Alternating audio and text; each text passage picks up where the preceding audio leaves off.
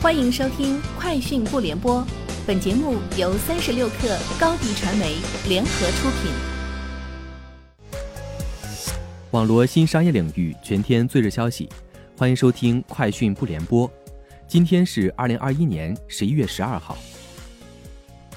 据菜鸟碳测算信息系统数据，11月1号以来，包括使用电子面单、原箱发货、装箱算法、驿站绿色回收和寄件等行为在内，合计已产生 10.95 亿次绿色行为。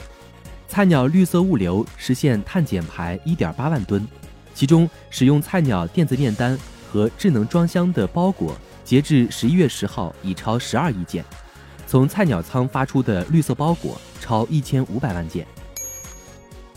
飞猪数据显示，双11期间飞猪活动商品成交额同比增长超 60%。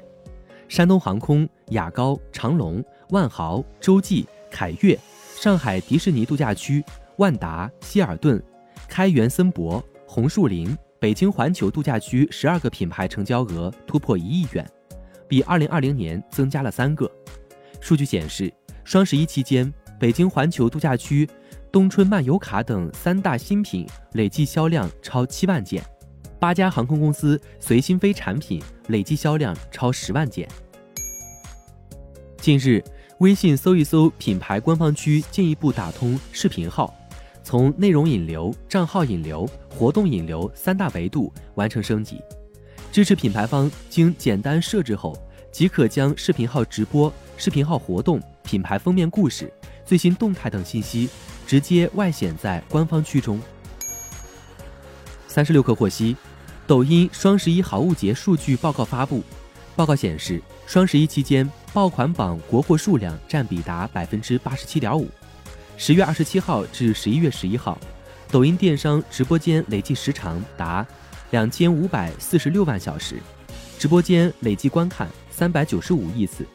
老字号产品、地方农货、非遗手工艺品销量增幅显著。Gamma 数据发布2021年10月移动游戏报告显示，今年10月，中国移动游戏市场实际销售收入 186.38 亿元，环比增 3.37%， 同比微增 0.48%。海外市场，中国自主研发游戏海外市场实际销售收入 15.77 亿美元，环比降 1.79%。